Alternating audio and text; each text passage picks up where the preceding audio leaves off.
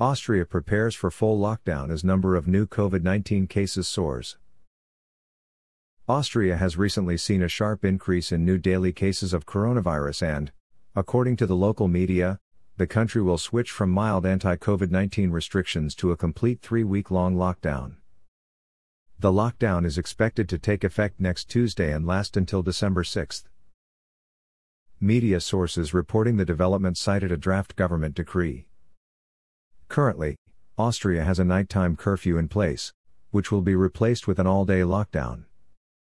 All non essential retailers will be ordered to close under new restrictions. The restrictions will also affect elementary schools that currently remain open throughout the country.